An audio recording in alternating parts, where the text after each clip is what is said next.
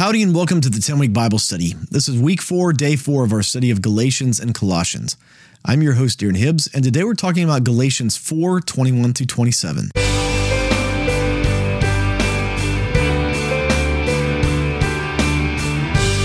Welcome back to the 10 week Bible study. Again, I'm your host, Darren Hibbs. Would you join me as we pray before we start?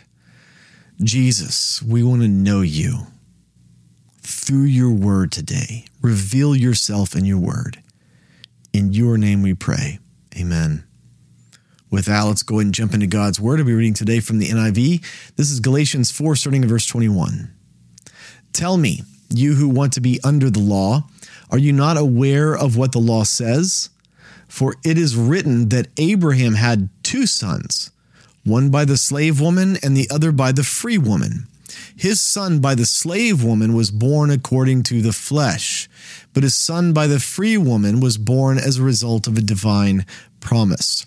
All right, let's break this down just a little bit, right? He's saying, all right, now he's now he's acting a, a, little bit irritated, right? But he's he's going down this bunny trail here. He's like, all right, all right, you want to live by the law? Let's let's talk about this. Let's do this.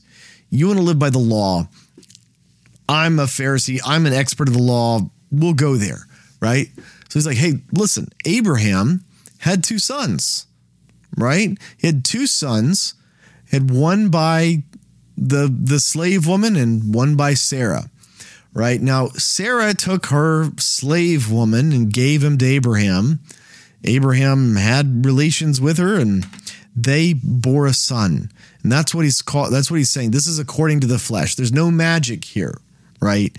This woman was young, of age, everything's working. She got pregnant just as anyone else in human history would get pregnant. That it just it it works, right? This is according to the flesh. Sarah, right? She has already gone shot way past childbearing age. Way past childbearing age. She has already gone through all of the the things that happen when you can no longer bear children anymore and she knows it. She knows that she's postmenopausal. And so there's no way for her to have a child. The slave woman right? No one's like oh how did this happen? Right? It's it's like uh, i mean abraham's old right? But it's like an old guy who goes and and marries a you know a 25 year old or whatever. I mean it's like it's it's a little odd at times but no one's asking oh how does this work? Um, right? So that's that's the according to the flesh. That's what he's talking about.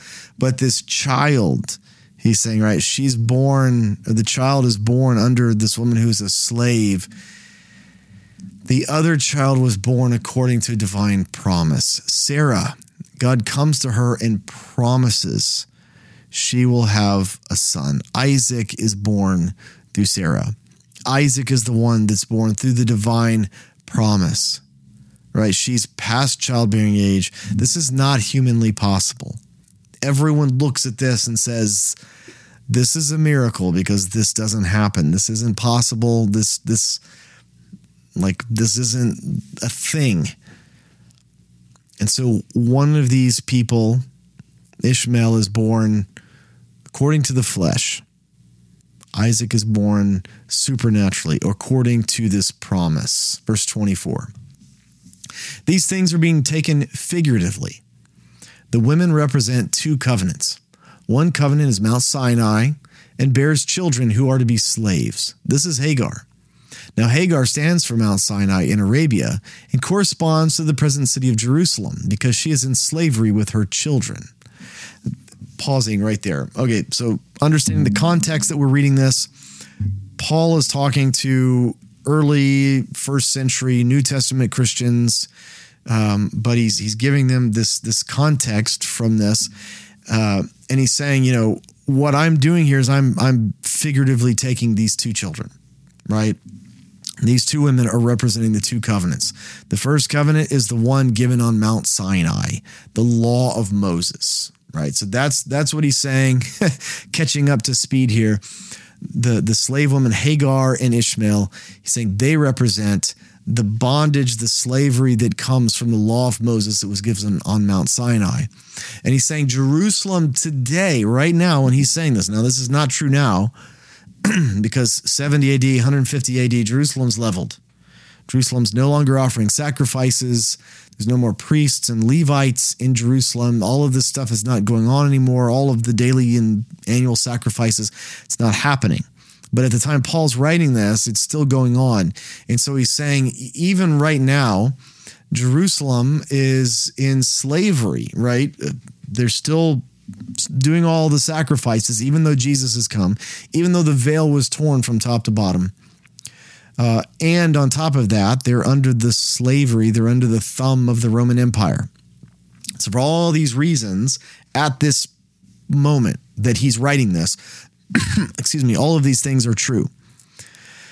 And so he's saying, uh, you know, Mount Sinai, and, and and and just as a little bunny trail, Paul says a very interesting thing here, and and the the Hebrew or the the excuse me the Greek here can um, it can be a, a, a little bit ambiguous uh, without going into too much detail here, but the there's some ambi- ambiguity in the language, the original language here but it is it is no uh, nothing ambiguous that almost everyone translates this Mount Sinai in Arabia.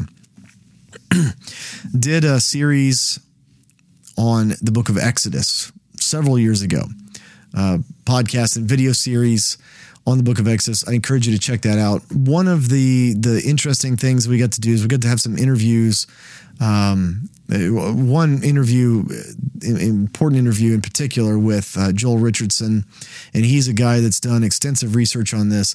And this is something that has um, relatively new, uh, but but not just because it's new doesn't make it's wrong. Let me say that. But uh, this has been thrown around for a long time. Mount Sinai in Arabia. Paul says this in the book of Galatians. Most people understand Mount Sinai to be on the Sinai Peninsula. It was named the Sinai Peninsula because they believe Mount Sinai was there. In reality, uh, all of the physical and biblical evidence points to Mount Sinai not being in the Sinai Peninsula it points to it being in Saudi Arabia. What it, Arabia, we call it Saudi Arabia right now, but it was Arabia back then. It's Arabia now, the Arabian Peninsula, the northwest corner of the Arabian Peninsula to be specific. Um, that's where Mount Sinai actually is. And interestingly enough, the Saudis know this, and they are actually right now in the process of turning the Mount Sinai region into a pilgrimage site for Jews and Christians. And that is a huge course change for the Saudis because for the longest time, I mean, there's places in Saudi Arabia like Mecca that Christians, Jews, anyone non Muslim, you're not even allowed to enter. And uh, the Saudis, they see the oil money running out and they need to replace that with something else, kind of like Dubai and other places have. And so they are looking at tourism and finance and all these other things. And so they are actively working on building up tourism that points toward Mount Sinai as a, a, a pilgrimage site for Christians and Jews. And that, I mean, both of those, right? Allowing, like inviting Christians and Jews into Saudi Arabia, that's going to be a, a very, very big change. Um, but it's something they've known for a very long time. It's very clear throughout Scripture. Paul says it here. It's in Arabia. Um, maps in Bibles will eventually change. Mount Sinai, I don't say super definitive things very often, but uh, Mount Sinai is not actually in the Sinai Peninsula. That's a misnomer of a name. Mount Sinai is in Arabia, just like Paul says here. All right, Bunny Trail, back to what we're talking about, right? He's using these two children, these two women figuratively. And um, I encounter people all the time. It's like, you know, you can only take scripture, uh, the the main and plain, the literal grammatical interpretation. And yes, we should always base everything that we know from scripture on literal grammatical meaning like we take it at its word we we believe what it's saying and it's saying what it's meaning. Um, there's people that they want to say well you know jesus didn't really die. It wasn't a historical thing and and they get into this like super hyper criticism of scripture and the text text and all that kind of stuff. And they get into all these weird figurative interpretations and they say, well, you know, what really, what this really saying is that, you know, we have to find redemption somehow. But Jesus wasn't a real person and he didn't really die and he didn't take away our sins. And and so it's like we take all this figuratively. No, no, no, no, no, no. No, we we start with the main and plain literal grammatical interpretation, understanding what is scripture telling us, that's what it means that doesn't mean that there can't be figurative aspects of it. That doesn't mean that we can't make figurative points, right? Just because people go off the deep end, excuse me, and they say that you know the Bible is really only figurative and it's not true and all this kind of stuff, it doesn't mean that we throw out the baby with the bathwater. Just because there are people that go to that extreme doesn't mean that you can't have literal grammatical, that the Bible is saying what it means and means what it says, but you can also have these kind of figurative and mystical understands. You can have them both. You really can. And that's what Paul is doing here. We're looking at literal grammatical, main and plain, plus a, a figurative explanation, if you will, to you know make this more clear. Verse 26. But the Jerusalem that is above is free, and she is our mother. For it is written, Be glad, barren woman, you who never bore a child. Shout for joy and cry aloud, you who were never in labor. Because more are the children of the desolate woman than of her who has a husband. I find this a little bit interesting because Paul says that, you know, the Jerusalem here is a slave, but the Jerusalem above is free this is a very interesting thing because John in the book of Revelation, actually, sometime later than this, is going to explain that there is a Jerusalem that is going to descend from heaven and be planted on earth. And that will be the eternal city. And its name is Jerusalem for all of eternity. Now it's this crazy, huge cube thing that's kind of hard to wrap your mind around how big it is. We did a series on the book of Revelation. I encourage you to check that out. but um, it actually exists, it's there and it's going to come down. Jesus says, Hey, I'm going to prepare a place for you. Uh, he wasn't kidding. He's preparing a place, and this city is going to come down at some point. But it's interesting that Paul says that there's a Jerusalem above, right? Um, may, the revelation that John receives is on the island of Patmos after he's been exiled there. It's more than likely that he didn't have interaction with Paul, and it's probably after this time period when John receives that revelation. But Paul has already received some kind of revelation at this point that there is a Jerusalem above. There's a heavenly Jerusalem. And Paul is telling us that, right? There's a Jerusalem that's above. There's a physical Jerusalem on the ground right now in Israel. It's a city called Jerusalem. It's under bondage it, it, at the moment that Paul is saying this, right? They're under the Roman Empire's thumb. He's saying they're still doing the sacrifices. They still haven't accepted Jesus and they're under Rome. It's they're slaves. but there is a Jerusalem above that's free. I love the fact that he's he's got that revelation. And then he's saying, you know, going back to this uh, figuratively looking at, at Hagar and Sarah, he's saying, you know, be glad, barren woman, whose Sarah was barren at that point.